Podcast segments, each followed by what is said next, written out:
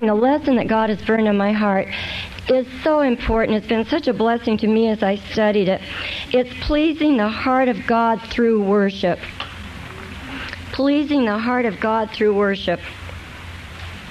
You might say, okay, that's not a fun lesson. I'd rather hear about raising my self esteem or how to cope with stress or six ways to overcome anger, depression, and fear. And um, six ways, it probably takes a hundred ways without the Lord. But I believe if you'll tune your heart to God's heart today, you'll find this to be one of the most important lessons I have ever shared with you. I have just been glorying in the lesson as I've studied it. They say that the person who gives the lesson usually ends up the most blessed of all, and that's just special from the Lord, and I know many times it's true. The deepest expression of love for God comes through the worshiping heart. The deepest expression of love for God comes through the worshiping heart. If today you are willing to lay aside your needs and problems for this hour and enter the school of worship with me, I'm convinced you will emerge with new courage and strength and help. For through worship of God, no one is blessed more than the worshiper. As we worship Him, marvelous, marvelous things happen to us. The stimulus for this lesson came from a little book that Carolyn reviewed at the retreats called Gems from Tozer, and I would advise every one of you to get it. It's just a little pocket book. I think it only costs about $1.95, and it has some real gems and jewels in it.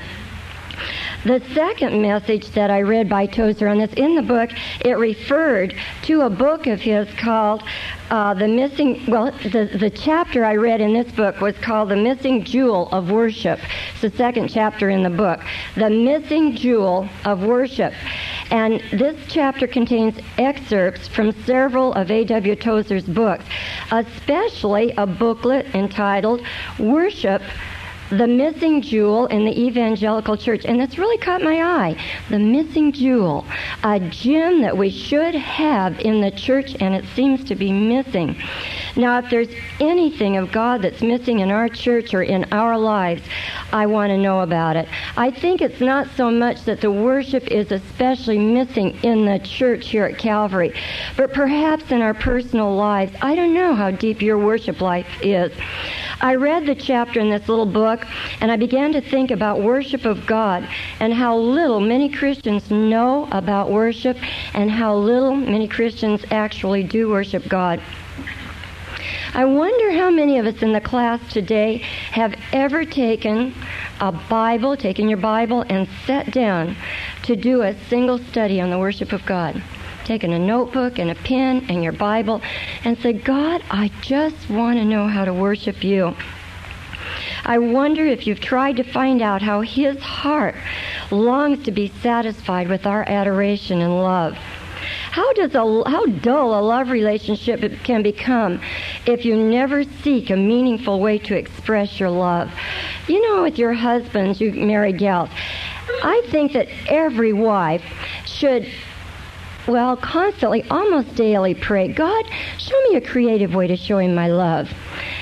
I think we should. I wonder how many of you wives do that. Just say, you know, it's one thing to say, I love you, Chuck. I mean, he's used to that. He's heard it all through the years. But when I go, mm, I love your shoulders. Wow, those broad shoulders. you know, you see him going, no. But I mean, I think of things, I really think of things that will make him feel better about himself as a person. And just to tell him, just to let him know, you know, I miss him so much while he's gone. And I was thinking when he called the other day, I go, I love you. And he goes, Oh, I love you, Angel. And I, and I just say, well, what can I say back? You know, what's comparable to Angel for a guy? I don't know. Well, must. and I, um, you know, I want to think of creative ways. And when he gets home, I want some creative thing done that just says in a very special way, I love you. We have a habit of when we uh, for instance, if I'm gone and he has to leave for some place, or he's gone and I have to leave, we leave notes for each other. And he leaves the zingiest notes you have ever read. They're always very short, but clever, clever, clever. I save them. They are so darling. Um, he's signing him captain now. If you were here Sunday night, you know what he means. if you weren't here Sunday night, ask somebody. It's funny. But you know, in our relationship with God, how many times have we sat down and prayed, God, make me creative in my worship of you. I want to worship you in a way that will so bless you and so satisfy your heart and so bring joy to you and so please you. But we don't take time to do it. Somebody said we go to God with our shopping list. And isn't it true? We have all these things. God, we please do this and this and this, and we take care of this. We become Christians. We learn to sing some choruses, and we learn to say, Praise the Lord, and that's as much as a lot of people learn about worship. We never learn to truly worship Him in His beauty and His wonder. Now, some Christians don't care a whit about worship, and I looked up the word whit. It had come to my mind, I thought, what does whit mean? It means the smallest particle possible. And some people don't care a whit about worship for God. They ask God for help in trouble and to watch over them when they're asleep, and that's it. And we all know Christians like that.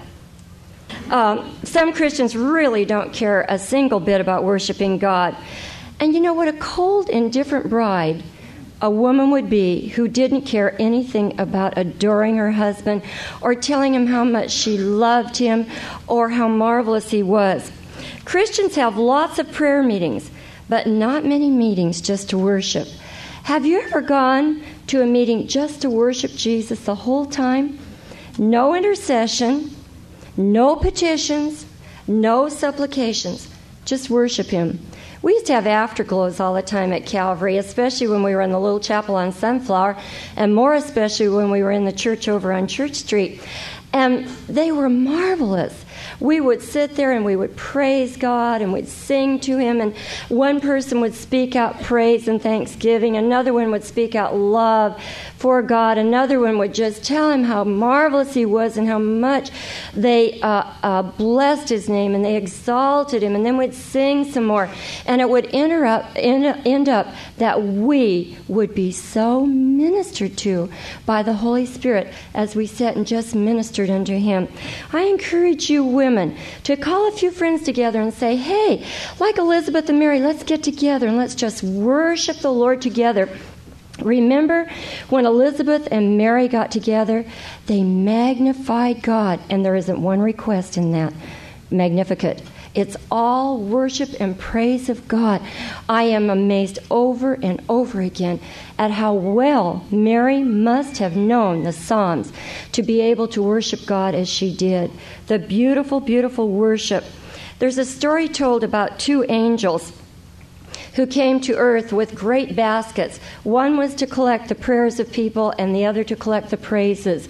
The basket of prayers was overflowing and requests just piled very high. The basket of worship and praise was scantily filled.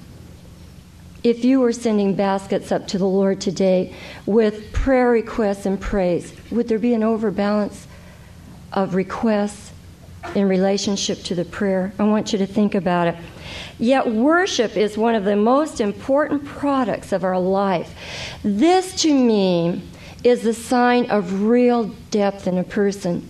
When she moves herself out of the way in whatever circumstances and she praises God, she worships Him wherever she is.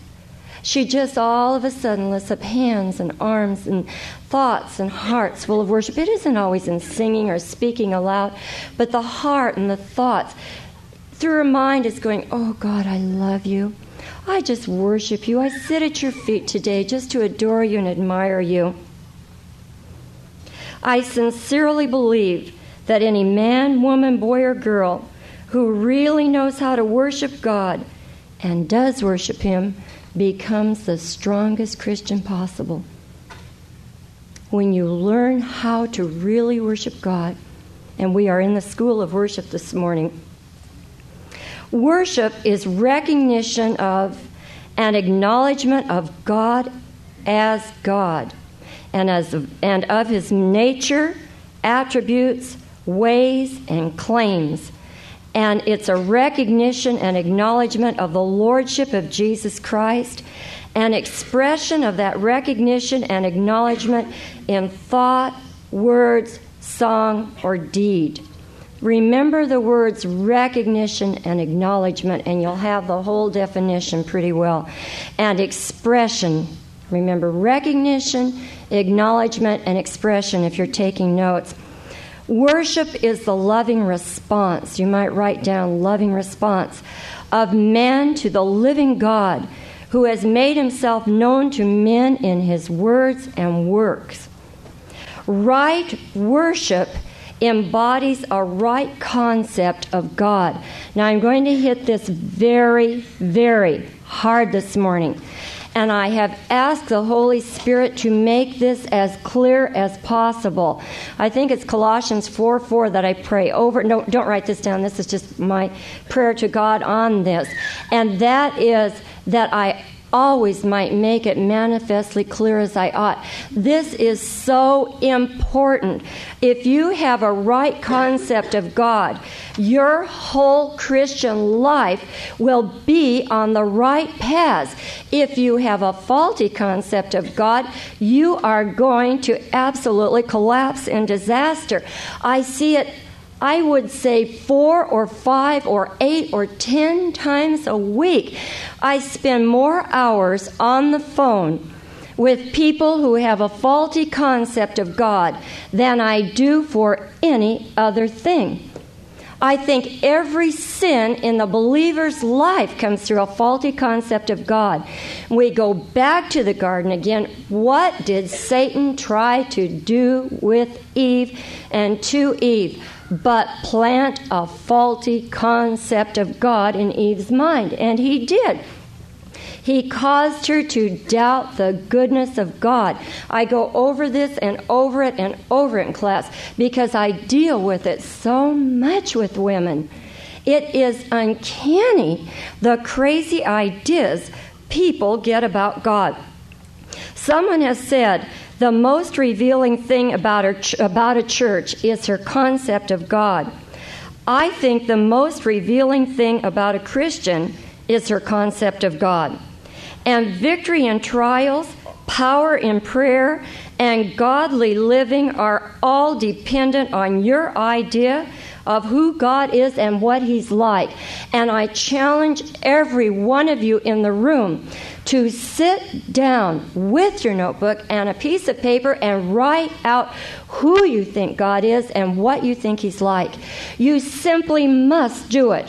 You cannot go on any longer as kindergarten Christians. Kindergarten's over. We're out of kindergarten. We're growing up in Him. It's time we got into first, second, third, fifth, tenth grade and grew up as Christians this morning.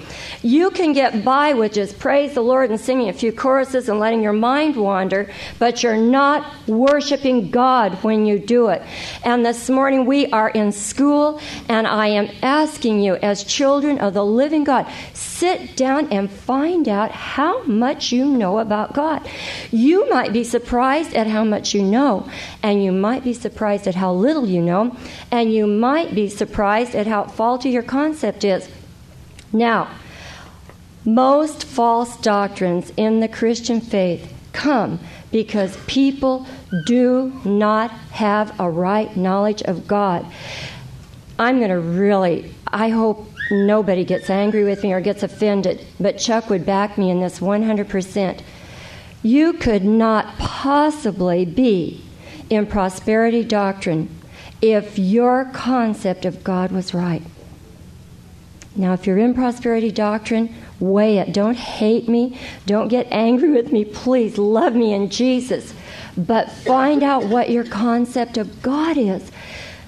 I have been dealing with women who have been in prosperity doctrine and have had horrible tragedies occur in their life. And you know, they've almost lost their faith time after time after time. When that person they believe was going to be healed and live, and that person died, they began to be angry with God and doubt God, and their whole faith began to go down the tube. Now, there's truth in believing God, and there's truth in having faith. And I'm here today to state to you that God can raise anybody from the dead. God can do anything, He can heal anybody, He can do anything. God is not limited in any way, shape, or form. But I want you to remember this word God is sovereign. And the prosperity doctrine does not recognize the sovereignty of God.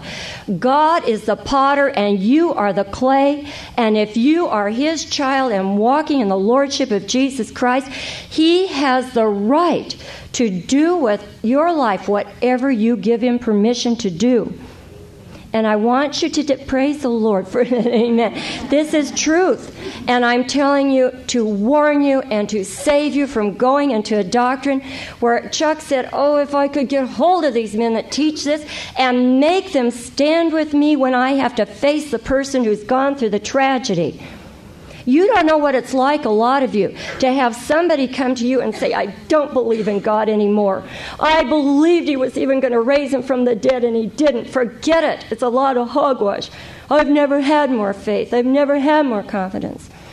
You see, the one thing they did not recognize was God's sovereignty and His right to your life to do whatever He wants. They had a faulty concept of God. As we worship God, we begin to know Him. We begin to know his characteristics. We begin to know his attributes. We begin to know him in his wisdom and his goodness and his love and his justice. I find the people who are most victorious in trials are the people who really know God and know how to worship God. They are the ones who say, in deep trials, they worship God, first of all. God, I know that you're good, and anything that comes into my life, you've allowed, and I accept it, and I'll grow by it. They don't say, I am so angry with God. Do you know that statement absolutely shakes me to my toes? Joy Dawson was so strong at women's retreat, and I've shared it before, but it bears repetition. And I'm paraphrasing a little bit. She said, How utterly absurd and arrogant that a man should be angry with God in whom there's no iniquity, no sin whatsoever, who is all love and all goodness. How can we be angry? You can be, why aren't you angry with the devil? I have never understood a woman who said, I'm angry with God. I know why she says it, but I've never understood her lack of the fear of God and reverence for my holy Father in heaven that she would, as this puny little ant on earth, shake her fist in the face of my God, who is even unapproachable. He's so. Uh, you know, so magnificent and so everything. And she says, I'm angry with God. That's like one of my pipsqueak little grandkids looking at their mamas when she's correcting for something and saying, I'm so angry with you. You know, who is she to be angry with mom? Uh, and that's, that's just such a tiny little example. And we do get angry with, mom, angry with moms and dads because moms and dads are not perfect. Moms and dads aren't sinless, but our God is sinless and He's love and He's just and He's honest and He's fair and He's He's truth, and He's righteousness. And He always does what's best for you. And I pray before God today that if you're going to be angry, it's anger with the devil who brought all the sin on us in the first place. Or anger, you can even be angry with people if that's your heart's desire. But don't be angry with my God. Please love Him, honor Him, magnify Him, exalt Him, but don't be angry with Him. Why does God want us to worship Him? He created angels to worship Him. The seraphims and cherubims are flying all over every place, worshiping and saying holy, and they're behind the throne of God with their wings spread. And it's magnificent as you read about it in the Word, and it's glorious to behold as you read about this in Revelations and in Ezekiel. But we worship Him, first of all, because he seeks those who will worship him in spirit and in truth. In 1 John 4 21 to 24, and I'm going to read it out of Living Bible. You may turn if you like. There was a woman of Samaria. She went to a well to draw water one day, and she met Jesus. And she talked to him for a while, and he told her something about living water, and once she had it, she'd never thirst again. And he told her some things about her past life and what kind of a person she really was. John 4 21. And then, as Jesus talked to her, she began to ask him something about worship. And she said, um, Sir, the woman said, You must be a prophet. But say, tell me, why is it that you Jews insist that Jerusalem is the only place of worship, while we Samaritans claim it is here at Mount Gerizim, where our ancestors worshipped? Jesus replied, and this is about us today the time is coming when we will no longer be concerned about whether to worship the Father here or in Jerusalem.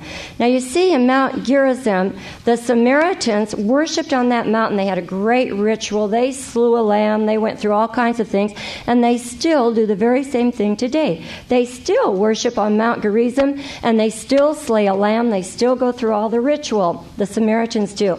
The Jews always went to Jerusalem to the temple to worship and to do their sacrificing. And as a woman drew closer to Jesus, it is so interesting to me that the one thing she began to really inquire about is where do we worship? And Jesus replied, The time is coming when we'll no longer be concerned about where to worship the Father, for it's not where we worship that counts, but how we worship. It's not where we worship, but how we worship. Is our worship spiritual and real? Do we have the Holy Spirit's help? For God is spirit, and we must have his help to worship him as we should. In the King James Bible, in that same portion of Scripture, it says that God, it, it says uh, in verse 24, we'll start verse 23, but the hour cometh, and now is when the true worshippers shall worship the Father in spirit and in truth. For the Father seeketh such to worship him. Why should we worship God? For the Father seeketh such to worship him. God wants people who will worship him in spirit and in truth. Why should we worship God? Because He seeks us to worship Him and to worship Him in spirit and in truth. It is God's desire that we worship Him, not as the angels who were created just to worship Him, and not because we're forced to, but because we choose to. He gave us a free will. We do not have to worship God. You don't ever have to worship Him. But He seeks such as will. And to think that God would seek my worship just blesses me so much this morning. It makes me want to stop right now and just go, oh, you know, doesn't it you? Just spend moments and just say, oh, I love, well, let's do. I was thinking, I wish we had a lot more time for this. I was just saying the thoughts were going through my mind. Isn't he beautiful? Beautiful, isn't he? Son of God. I just, oh, and my heart just lifts, is lifted up to the beauty of Jesus as we think of worshiping Him and we begin to worship Him. We too, another reason why we worship God is we too were created to worship Him. In the most primitive tribes and the most sophisticated cultures, we find an innate desire to worship something. This desire for worship was programmed in our being by God.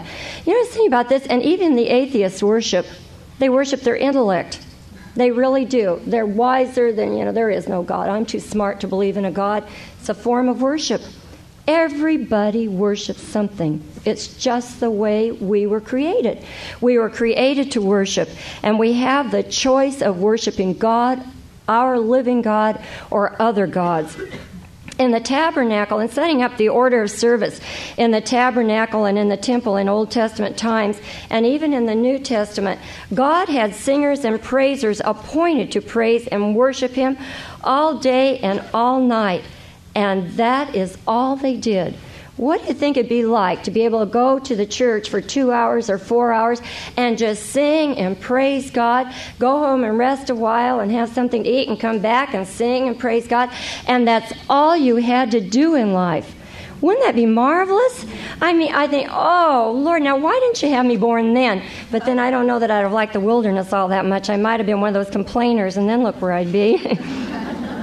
Tozer said, Man was made to worship God. He can worship him in a manner no other creature can. Some years ago, there was a song that they used to sing a lot in churches, and it always blessed me.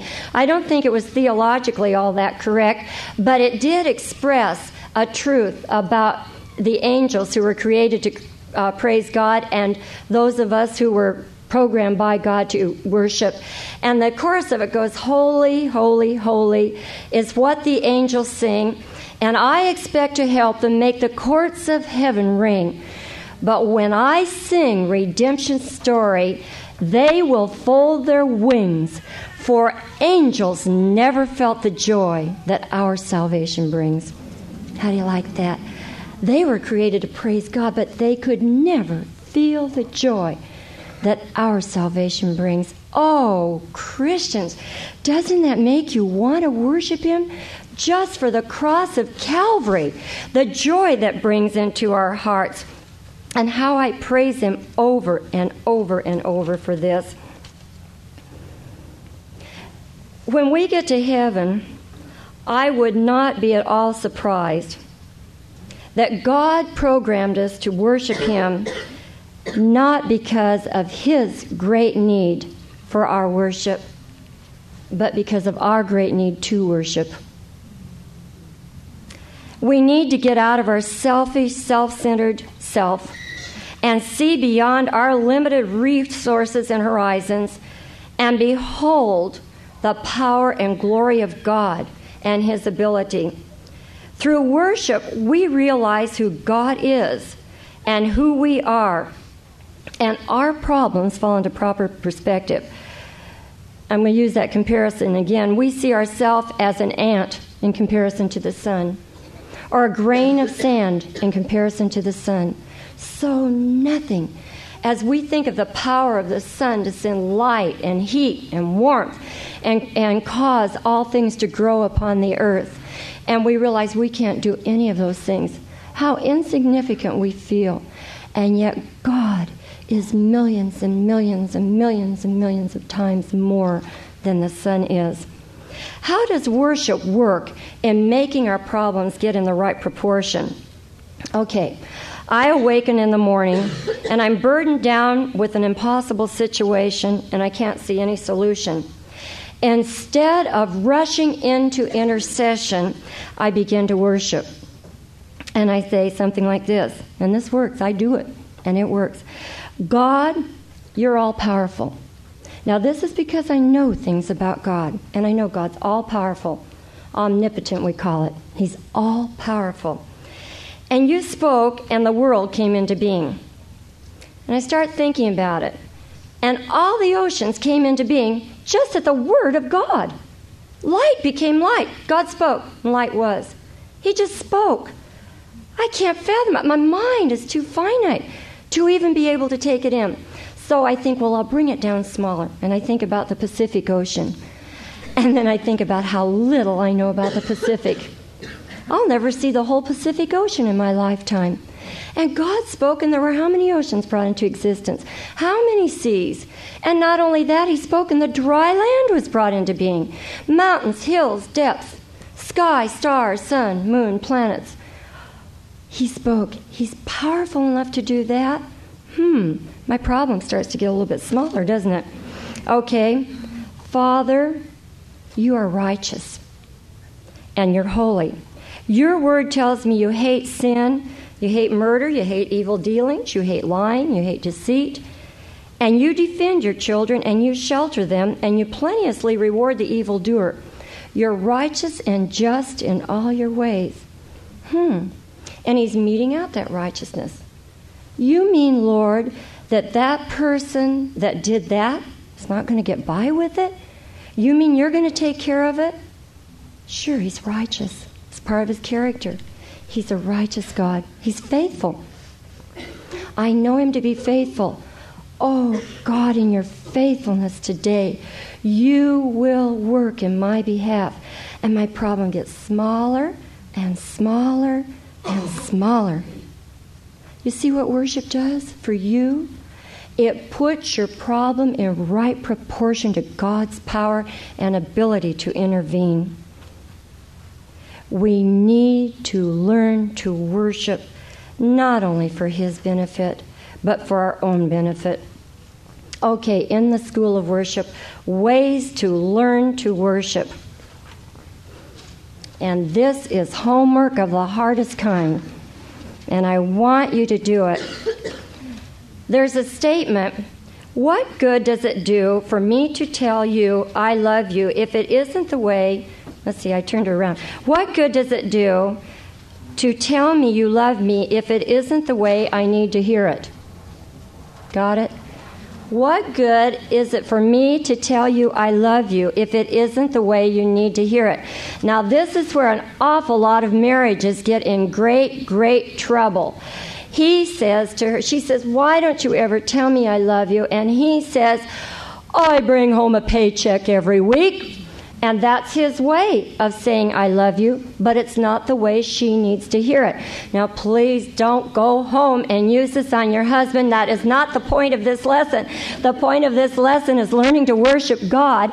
And my point in this illustration is what good does it do to worship God if it is not the way God needs to have you worship Him? And that is why we have to study and learn how God wants us to worship Him. And He sets forth in His Word how He wants us to worship Him. So we must begin to study. I heard. Um, John Lloyd Ogilvie, or Lloyd John Ogilvie, how is it? The pastor of Hollywood Presbyterian Church on TV some weeks ago. And he said, My wife's favorite color is purple. And he said, What if one day I brought her home an orange dress? And she goes, But you know my favorite color is purple. But I brought this orange dress to tell you I love you. Now, if she hates orange, uh, I mean, if she hates orange, an orange dress is not going to say I love you to her, is it? And he was saying, in our worship of God, we say, God, I want to worship you on my terms and the way I want to do it. And once in a while, I want to go, praise the Lord, praise the Lord, and that's that. And I'll sing, you know, and I'll dance on my way, and that's enough of that worship. And we go on to the next thing. That isn't true worship, and it isn't kind of worship God wants. And remember, He's seeking those who will worship Him in spirit and in truth. Okay, learning to worship God. Step one. And I say this with everything I teach you in the class. This is always step one. The first step is going to the Lord in prayer and saying, Lord, teach me how to worship you. Riona at the retreat used the phrase several times make me a woman of mercy, make me a woman of um, I can't remember the first, well, make me a woman of prayer. Make me this kind of woman. I want you to pray that God will make you women of worship. If you're willing this morning to become a woman of worship, will you write it down in your notes? Lord, or say it in your mind if you don't have a pen and paper. Lord, make me a woman of worship.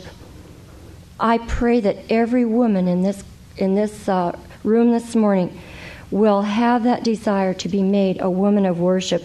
I think worship's way, way, way beyond anything else we can do spiritually.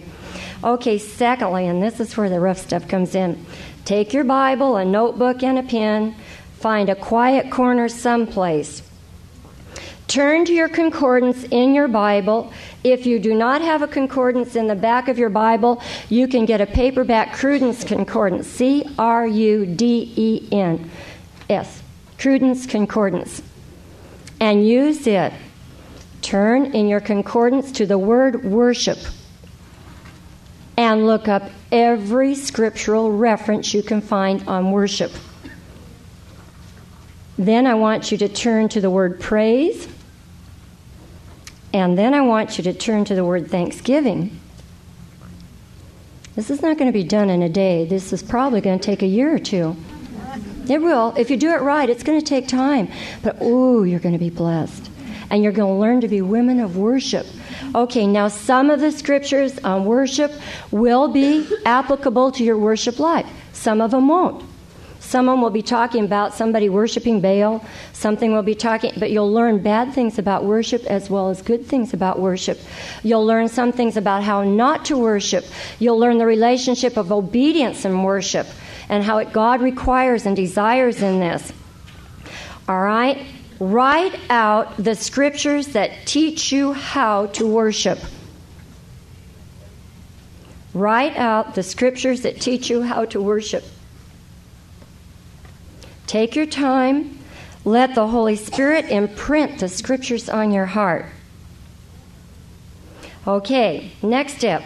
As you look up the scriptures, especially, especially in the Psalms, you'll see all sorts of instructions or admonitions on worship and praise. And turn to a different place in your notebook. Have several areas in your notebook. And turn to a different place and put methods of worship. And we're going to go through a tiny bit of that for a moment this morning and show you what I mean. Turn to Psalm 95, please. I had an awfully hard time choosing a psalm. I wanted to use them all. I could just, oh, I got so, you know, I love the psalms. This one just happens to be one that illustrates what I want to say. Psalm 95. Pardon me. Okay, let's read that first psalm together. Oh, come, let us sing unto the Lord. Let us make a joyful noise to the rock of our salvation. Okay, that's it. you thought we were going to read the whole psalm. Mm, I'd love to. But then you'd be mad at me because I go over time. Um, Oh, come, let us sing unto the Lord. What's the first thing we learn about worship there of ways to worship? Sing. Sing unto the Lord. All right, what's the second way? Make a joyful noise. Now, I don't know if that's for people who can't sing. So God is giving them a good out there to make a joyful noise. And I have sat in church by monotones who really couldn't sing. Men quite often have that problem. And, um, you know, their heart was so precious in singing unto the Lord that I was blessed by the fact that they were a monotone and had the courage to sing out as they did. And I saw that heart's delight in making a joyful noise unto the rock of their salvation. Okay. Oh, come, let us sing unto the Lord, let us make a joyful noise to the rock of our salvation. Verse 6. Oh, come, let us worship and bow down. Let us kneel before the Lord our Maker. What do we learn about how to worship there? Bow down. You know why? Bowing down is a, a sign of what? Humility. You bet humility. It's an acknowledgement that this person on the throne is higher than you, is more than you, is your ruler, is your God. And what else do we learn? Not just bow down, but what else? Kneel. I think of kneeling and bowing down as two different things. I think of bowing down with my face almost on the ground, you know, just uh, and and sometimes in worship when that spirit of worship really just comes over you and you see your utter nothingness in relationship to the holiness of God, there is that desire sometimes to just put your forehead on the floor if you're uh, limber enough, and and you know the yogis do it and it's their form of worship to their false gods. But Christians are so inhibited in worship. I don't want to bow down. I don't want, oh, that's kind of weird, Kay. That's weird stuff. David wasn't considered very weird, was he? And he said, Oh, come, let us worship and bow down. Let us kneel before the Lord our Maker. We learn two more things about worship. Now, there's something else in these two verses that I want you to record as you're doing this. And that is anything that tells you something about God or about Jesus. This is where faulty concepts of God will drop off and truth will replace, replace them. You'll begin to really know who God is and His power, splendor, majesty, justice, and truth, and everything else. Keep your notebook with you in church. When Chuck tells you something about God, write it down. When you learn something about worship, write it down. Start recording these things because you see, you're not just hearing, but you're also visualizing and in writing. You're helping to stamp these things on the brain. And do you know the more you use your brain, the older you get, the better repair your brain stays in? It's a known fact. Let's start using our brains. Don't say, oh, it's too hard to memorize now. When I was in sixth grade, I could memorize anything. I'm 36 or I'm 52 or I'm 98 and I can't memorize anything. One of Chuck's best friends was named Daddy Atkinson, and at 92, he took up the study of Greek, and he did very well. Now you have no excuse. You are utterly without excuse. All right, the second thing I want you to record as you go through the Psalms, or the third thing I want you to record the methods I remembered, is anything that tells you something about God or about Jesus. I told you that a moment ago. All right, what did we learn in the first verse about God?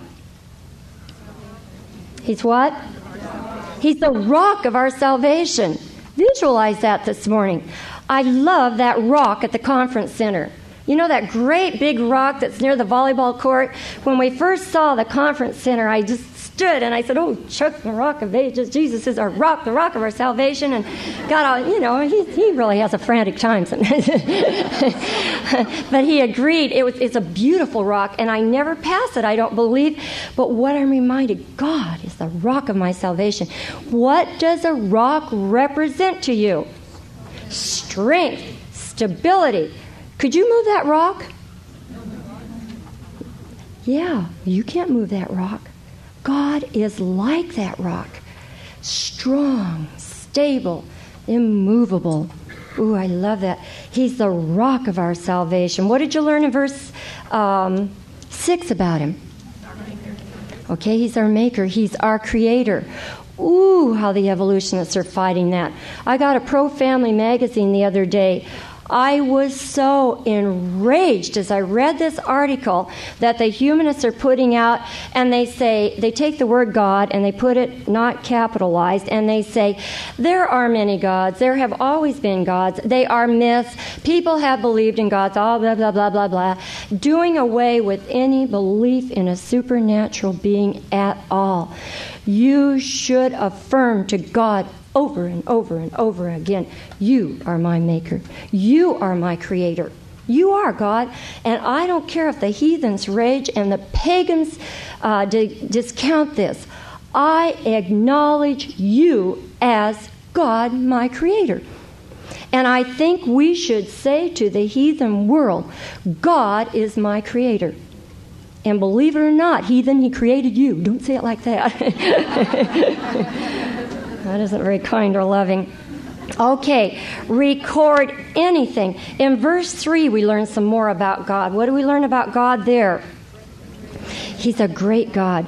When you worship Him, and you're down before him, you're bowed down, or you're kneeling, or you're driving, or whatever you're doing, you're going, are you saying, Oh God, you are so marvelous. You are the rock of my salvation. You are a great God. You are a king above all gods. You are my creator. When you start doing that, you're beginning to go to college in the school of worship. You're out of kindergarten. You're out of preschool. You're beginning to really enter to that place of deep worship of God. You're beginning to recognize who He is and acknowledge Him for who He is and what He is and what He is in your life. Okay, verse 4. In the Living Bible, it says, He controls the formation of the depths of the earth. In verse 4 in King James, it says, In His hand are the deep places of the earth. I was meditating on this and I was thinking, where do diamonds come from? Where does gold come from? Where does silver come from? Copper. They come, most of it comes from mines. And where are mines? In the depths of the earth. He controls the formation of the depths of the earth. He causes all these pressures that produce the diamonds. God does that. Have you ever praised Him for that? You said, Oh, God, I praise you because you control the formation of the earth. You produce diamonds. Wow, most women kind of like diamonds a little bit, don't they? And, and like gold, it's pretty and God controlled the formation of the earth. You see what I mean by worship? It isn't just a chorus and a praise the Lord. It's knowing God and learning to really worship Him. He controls the formation of the depths of the earth, and the mightiest mountains all are His.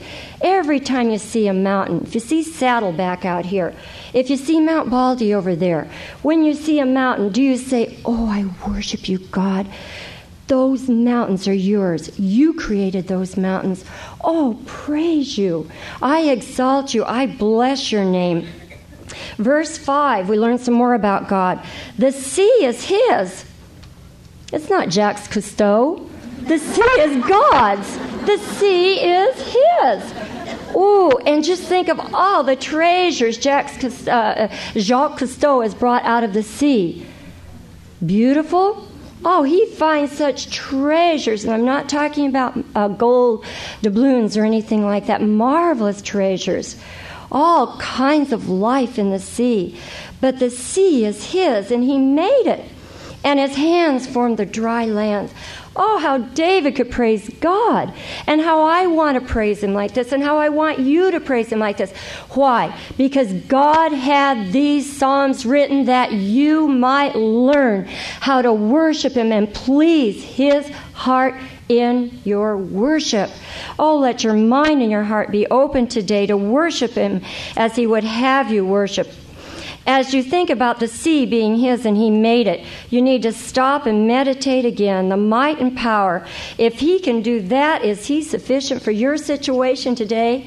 If He can make the seas and the mountains, is He enough to enter into your circumstances?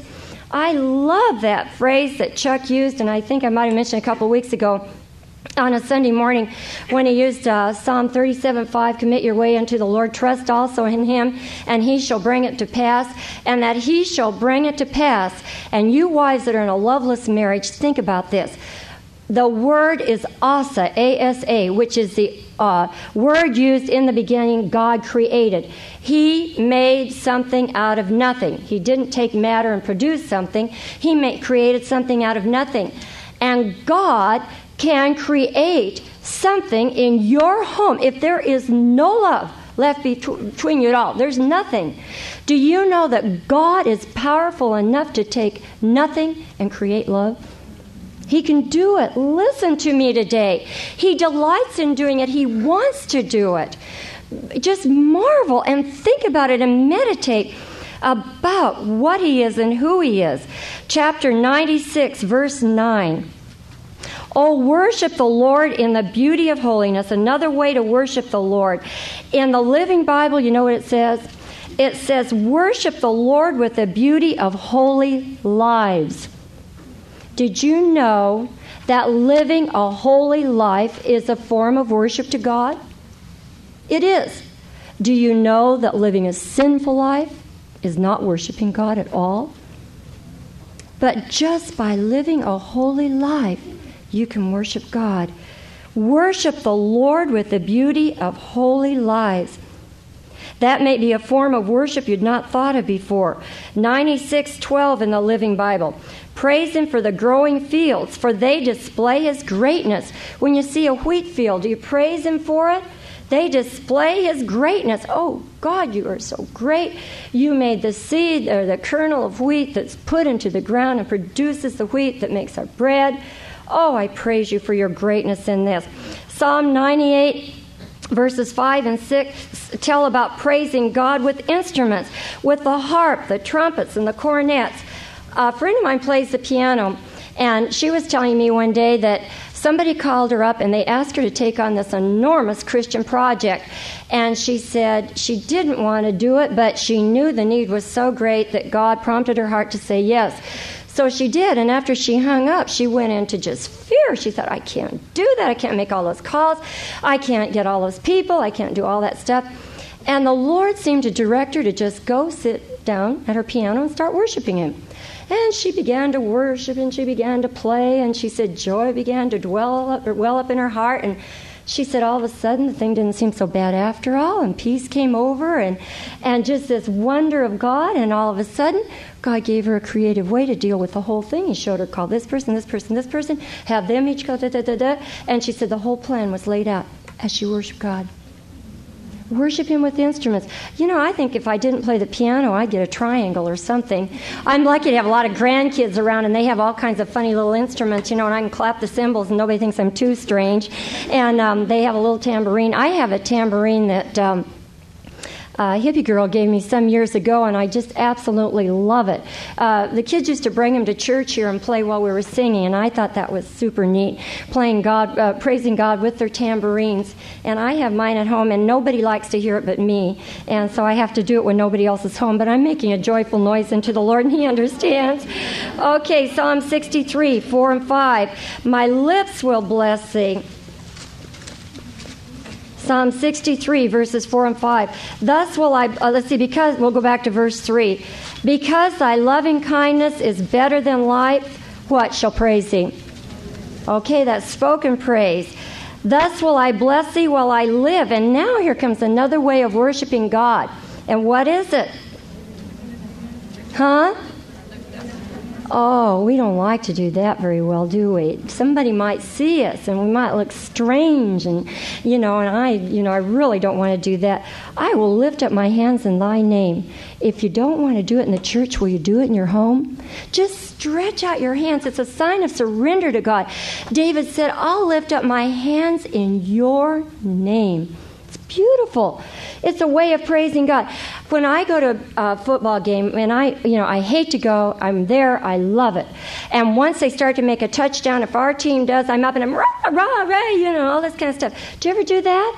Does anything ever happen? Maybe you're not all sanguines like me, but I mean, most of us, I've seen my little phlegmatic Jan get excited and her arms go up in the air. And the excitement and the joy and the wonder of God. Sometimes when I can see David dancing before the Lord, now, I don't approve of dancing in church, and neither does Chuck, and please don't let me get you into anything that gets me in trouble. But we don't go for that in Calvary. But I know that if the armies of the Lord were pitted against the armies of Satan, and the armies of the Lord were victorious, as David was when the Ark of the uh, uh, Covenant, or the Ark of the Lord was brought back, I know Chuck Smith would probably be leading the pack, jumping up and down in praise and thanksgiving and dancing to Jesus, don't you? And dancing to the Lord, and so would we. And I'd grab my tambourine and I'd be praising the Lord because it is a way when that excitement, when the miracles come, don't be afraid to lift your arms and praise Him. If you would lift your, you, boy, most of us go, what am I going to do? You know, when calamity strikes, don't you? We're not afraid to lift our arms in, okay, you just don't know how awful it is. Oh, lift your arms and praise the Lord. What? You know? You just don't want to. But David said, I will lift up my hands in thy name. Another way of worshiping, lifting up our hands in his name. We're almost through. On and on. So much to learn about him and how to worship. As I said, you don't do it in a day. You really do it in a lifetime. I'm still learning about worship and I'm still discovering new things. There's one example in the New Testament when I want to share very quickly with you. Don't turn to this, please. But in Luke 7:38, a woman worshiped by standing at Jesus' feet and weeping and wiping his feet with her tears. She washed his feet with her tears and she wiped his feet with her hair. She kissed his feet and she anointed them with ointment. And Jesus spoke of it as an act of love or worship because her sins had been forgiven. And you know what he said there about worship and love? He that hath been forgiven much loveth much. And if you've been forgiven a lot by Jesus Christ, you'll love him an awful lot. Now, there's not a woman in this room who knows Jesus that hasn't been forgiven a lot. When you see yourself and you measure yourself to God's holiness, how we need mercy and forgiveness, every one of us. And if you love Him a lot, you're going to worship Him a lot. She that's been forgiven much loveth much. And she loved Jesus so much. She must have felt a little bit embarrassed. I don't know. Sometimes love covers embarrassment, doesn't? You can love so much that you just really don't care what people think about you when you worship Him. How precious to love Him like that. Three necessary elements in worship, and I'm going to skip through these very quickly. There must be humility, there must be submission, and there must be committal. Now, you can praise and you can give thanksgiving, But unless these three elements are a part of it, it's not worship. It's simply praise and thanksgiving. Worship, including these three, first of all, humility signifies God's greatness and your nothingness. Submission signifies his lordship over you, and committal signifies his leadership. You recognize and acknowledge his greatness, his lordship, and his leadership. I wanted to talk to you this morning about the wonders of worship and the discovery of God through the wonders of worship, but it's a little late, and I'm afraid I better not. But oh, I have such good things. I'll save them for next June or whenever I speak to you again. But there's a marvel in the worship. I'll give you four things that Tozer said that happened in worship really fast. First of all, an admiration appreciation of the excellency of God is developed. We become awestruck, or respect is born in us. We become awestruck in the presence. Remember, we come boldly to the throne of God, but never brashly. That's very important. We become we come boldly but not brashly. We are fascinated with God. We're captivated and charmed and entranced with who God is. Uh, Tozer tells about thinking about um, the children of Israel when they came out of the wilderness and how God had them set up in a diamond shape, and the Levites in a certain place, and each of the 12 tribes in a certain place in this great fire in the middle of the camp. And he said he began to visualize it in his mind over and over again, and all of a sudden he said, God, you're a geometrician. You're an artist.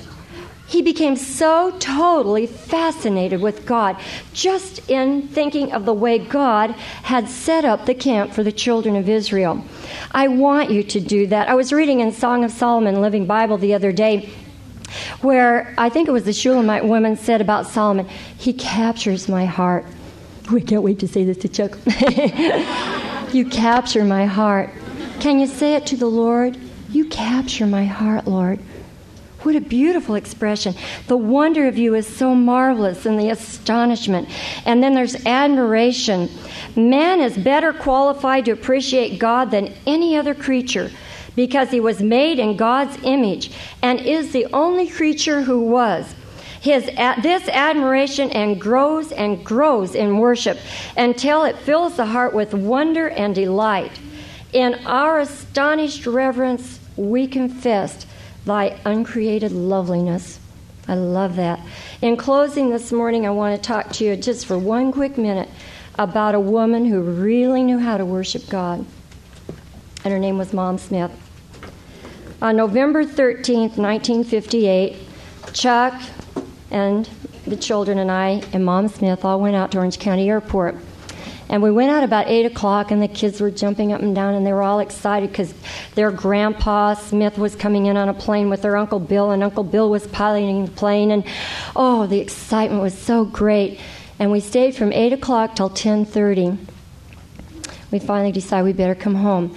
They were flying in from San Diego. They'd flown from Victorville and missed the radar beam here and had gone on down to San Diego and called and said they'd be up sometime around 8 o'clock.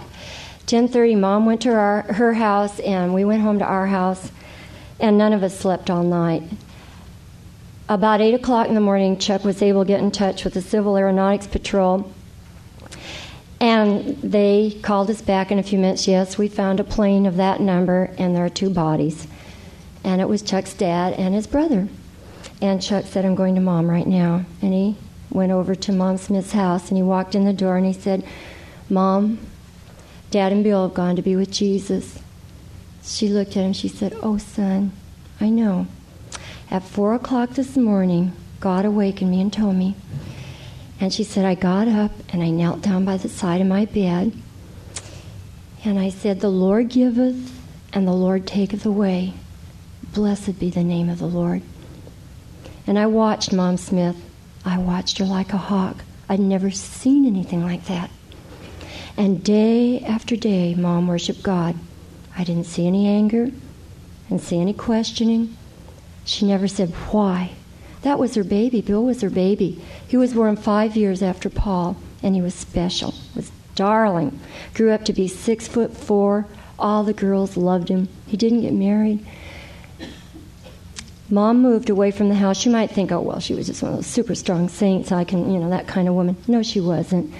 Mom moved away from the house she was living in. One day, about two months after their death, I was standing with her and I said, you miss the other house, Mom? She said, No, honey, I don't. She said, Every time I walked in the kitchen, I could see Bill leaning against the kitchen cupboards talking to me. She said, I'm glad I'm not there. She grieved. She sorrowed. It hurt. But she worshiped God. Can you do that? If that happened to you today, would you be able to kneel down by the side of your bed and say, The Lord giveth and the Lord taketh away? Blessed be the name of the Lord. Some of us in the smallest trials can't do that. We rant and we rave and we carry on. I want you to learn to worship Him. Mom was such an example. And look at the product of her life of worship. Generations will rise up and call her blessed. It's true. She walked in worship. Shall we bow our hearts before the Lord? There's so much we need to know about you, Lord.